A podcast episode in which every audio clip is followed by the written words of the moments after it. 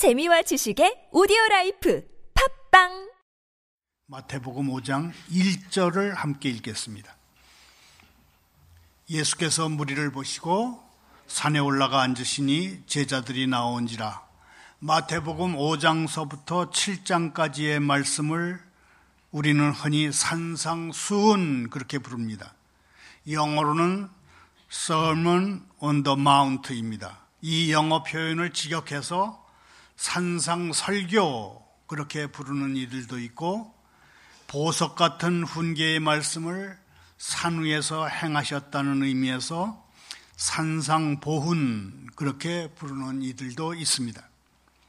예수님의 산상설교는 성경 중에 성경이라 부를 수 있을 만큼 복된 메시지를 담고 있습니다.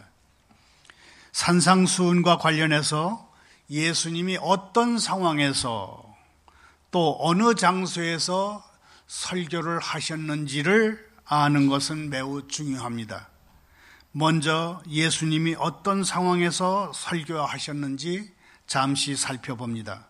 예수님은 무리를 보시고 무리가 예수님을 쫓으니까 설교를 시작하셨습니다. 많은 사람이 모였을 때 설교를 시작하셨다는 뜻입니다. 자신을 둘러싼 회중들이 더 이상 많을 수 없을 만큼 모일 때까지 예수님은 기다렸다가 설교를 하셨습니다. 또한 그 회중들이 예수님이 행하신 이적들의 아주 깊은 인상을 받기까지 기다리셨다가 설교를 하셨습니다. 거대한 군중이 한 곳에 모여 있는 것을 보면 우리는 언제나 연민의 정을 느끼게 됩니다. 왜냐하면 그런 군중은 우리가 다 짐작할 수 없는 큰 무지와 슬픔과 죄와 궁핍의 짐을 지고 있기 때문입니다. 예수님은 무엇이든지 아시는 전지의 눈으로 사람들을 바라보셨습니다. 예수님은 명확한 의식으로 무리를 보셨습니다. 그들을 보시는 순간 마음이 민망해지셨고 동정심에서 눈물을 흘리셨습니다. 아무도 그들을 돌보지 않기 때문에 나오는 그런 눈물이었을 것입니다. 그들은 목자 없는 양 같았거나 아니면 걷어들일 추수꾼이 모자라서 그냥 말라가고 있는 밀단과 같았습니다. 그래서 예수님은 서둘러서 그들을 건지려 하셨습니다. 거기에 모인 군중이 말씀을 드리려고 열심을 내는 것을 보고 아마 기뻐하셨을 것입니다. 바로 이 점 때문에 예수님은 말씀하시지 않을 수가 없었습니다. 바로 이 점 때문에 예수님은 입을 열어서 말씀을 하시지 않을 수가 없었던 것입니다. 어느 성경 주석가는 이렇게 얘기했습니다. 목수는 보기 좋은 나무를 보면 그걸 베어다가 거기에 자기 기술을 써먹으려고 한다. 설교자는 큰 회중을 볼 때 그 마음으로 기뻐한다. 가르칠 기회를 즐거워하는 것이다. 주님이 우리 길에 기회를 주시면 그 기회를 우리는 신속하게 활용해야 합니다. 물고기가 많으면 고기 잡기에 좋은 때라는 것을 알아차려야 합니다. 새들이 사냥꾼 주위에 몰리면 이때 새 그물을 치기에 적당한 때라는 것을 알아야 합니다. 이어서 예수님이 설교하신 장소에 대해서 살펴봅니다. 예수님은 무리를 보시고 산에 올라가 앉으셨습니다. 예수님은 산 꼭대기, 높은 곳에서 설교하셨습니다. 예수님이 무리와 만나시는 장소를 직접 선택하신 것입니다. 산은 하나님의 백성의 역사에서 특별한 시대와 항상 연관을 가졌습니다. 신의 산은 율법을 위해서 구별된 산이었습니다. 시온산은 교회를 상징하는 산이었습니다. 골고다는 인류의 죄를 대신해서 예수님이 십자가의 목 박히신과 연관이 있는 산입니다. 감남산은 부활하신 우리 주님의 승천과 연관됐습니다. 그러므로 인류를 구원하신 예수님의 공생의 시작이 이 팔복의 언덕과 연관되는 것은 합당한 일입니다. 산 위에 올라가 앉으신 예수님이 마침내 입을 열어서 팔복의 말씀을 선포하셨습니다. 예수님이 행하신 위대한 표준 설교의 첫 번째 말씀은 복되도다입니다. 구약 성경의 마지막 말씀이 저주임을 우리는 놓쳐서는 안 됩니다. 우리 주님의 공생애를 여는 설교가 복되도다 라는 말로 시작한다는 것은 시사하는 것이 많습니다. 예수님의 가르침을 두 마디로 요약한다면 믿으라와 복되도다입니다. 주님의 모든 가르침은 사람들을 복되게 하려는 목적을 가지고 있었습니다. 왜냐하면 하나님이 그 아들을 세상에 보내신 것은 세상을 심판하려 하심이 아니요 그로 말미암아 세상이 구원을 받게 하려 하심이기 때문입니다. 그리스도께서는 항상 복되신 분이었습니다. 주님의 생애 내내 복을 나눠 주셨습니다. 주 예수님은 항상 복을 주셨고 저주하지 않으셨습니다. 예수님은 팔복 선언을 통해서 여덟 가지 복을 말씀하시는 것이 아니라 한 가지 복을 말씀하셨습니다. 그 한 가지 복은 천국의 복입니다. 예수님은 한 가지 천국의 복을 말씀하시고 여덟 가지의 그리스도인으로서 갖춰야 할 성품을 권장하셨습니다. 이 사실을 염두에 두고 오늘의 성경 본문을 살펴보겠습니다. 13절을 다시 읽습니다. 너희는 세상의 소금이니 소금이 만일 그 맛을 잃으면 무엇으로 짜게 하리요?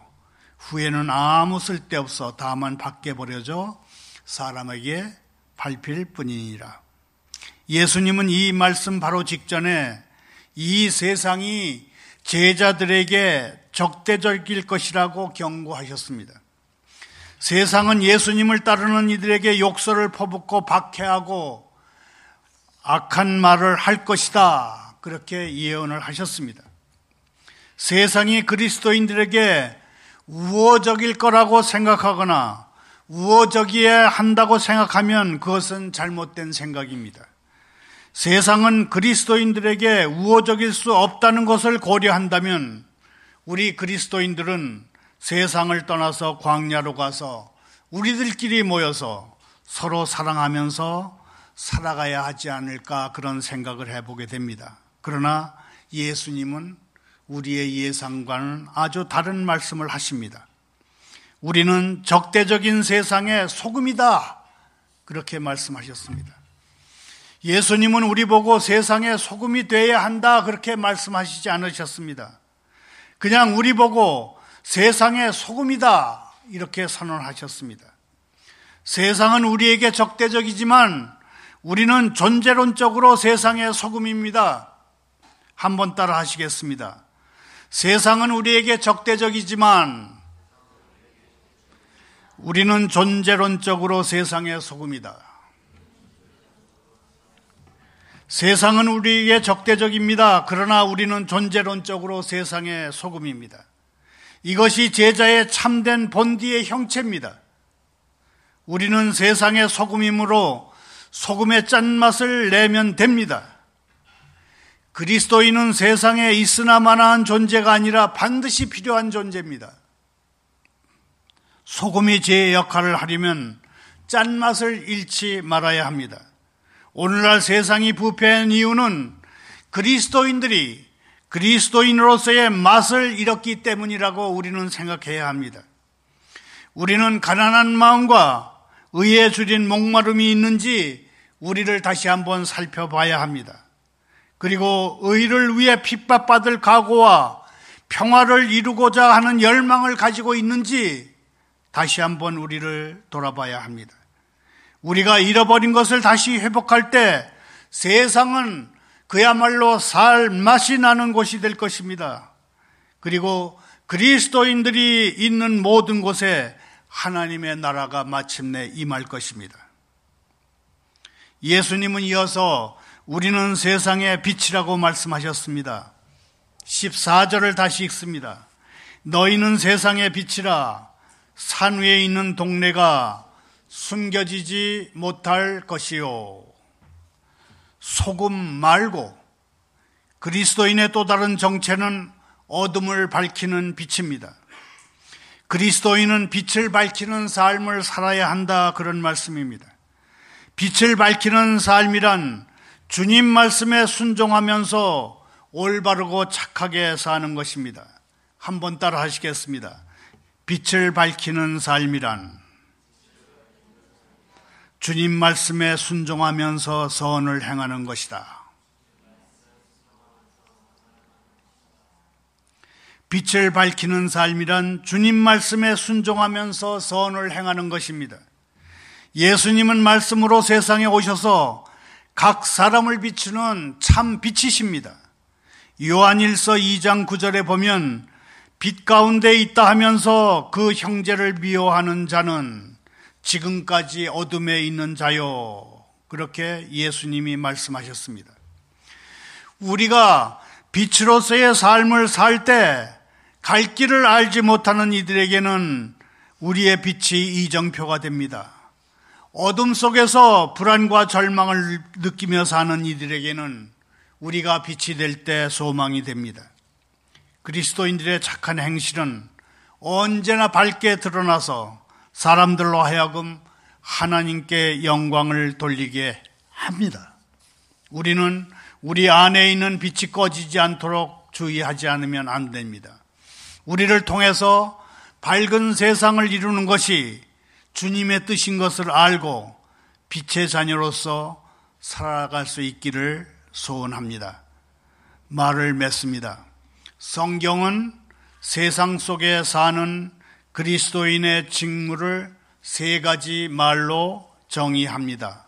하나는 너희는 세상의 소금이다 하는 말씀이고, 다른 하나는 너희는 세상의 빛이다 하는 말씀이고, 또 다른 하나는 나는 너희를 이리 가운데 있는 양처럼 보낸다. 그 말씀입니다.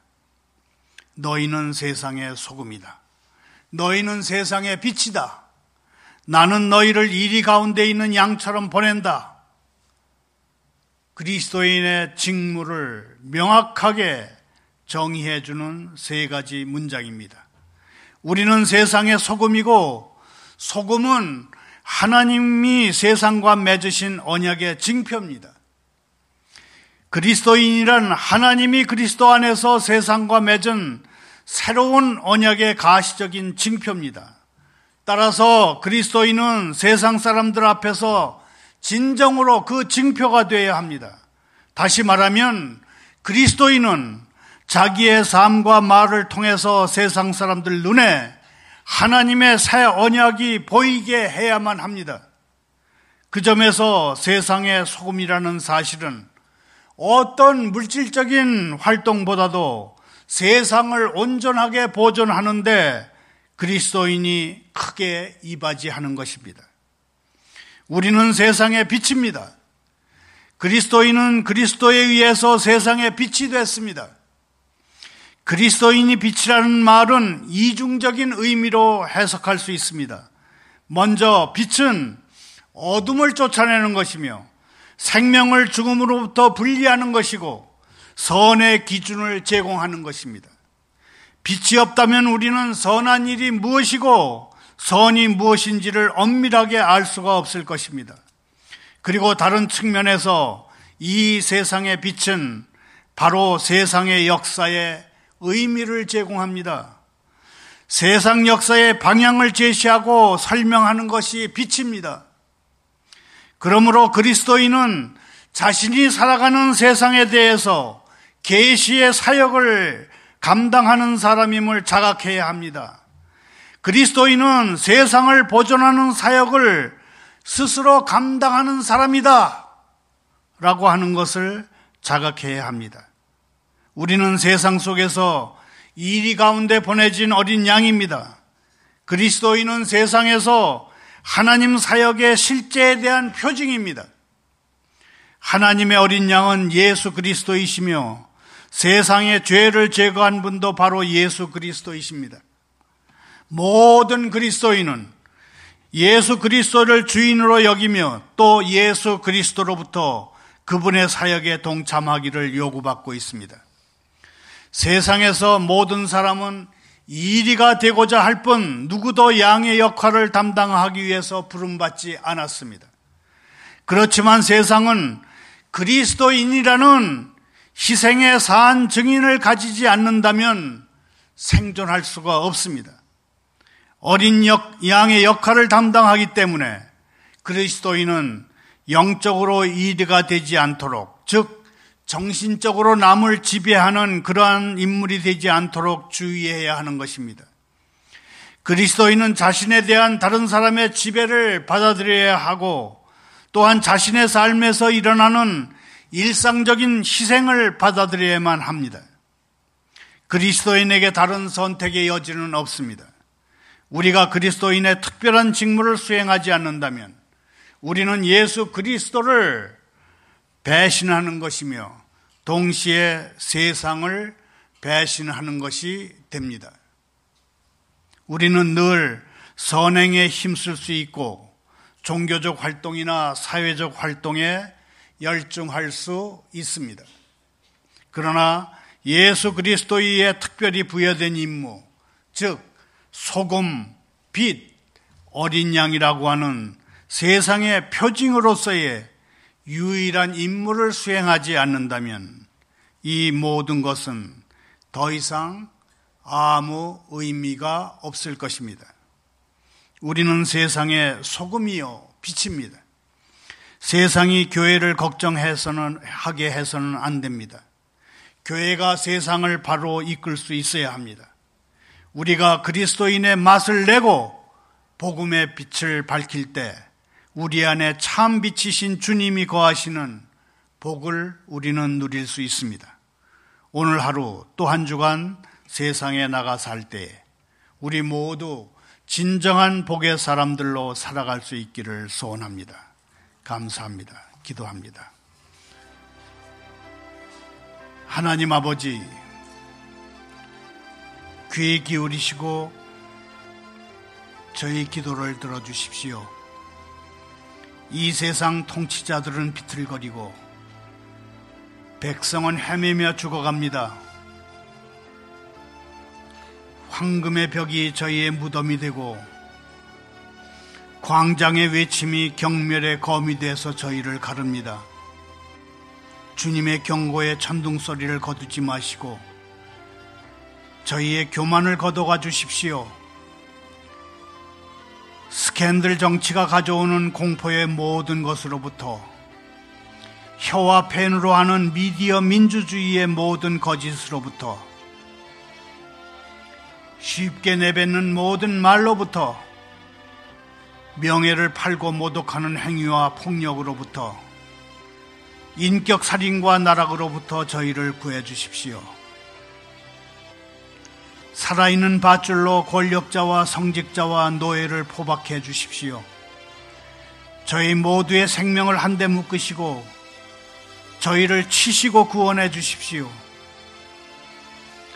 분노와 환희 속에서 믿음으로 불타올라 자유롭게 되었으니 살아있는 나라를 단 하나뿐인 구원의 투구와 거음을 주님께로 들러, 들어 올리십시오. 저희는 세상의 소금이라 하셨습니다. 각각의 그리스도인들은 작고 보잘 것 없지만 저희 각자는 사회를 보존하시는 하나님의 방법임을 잊지 않게 해주십시오. 저희의 유용성은 업적이 아니라 하나님의 은혜에 따른 저희의 존재에 있음을 잊지 않게 해주십시오.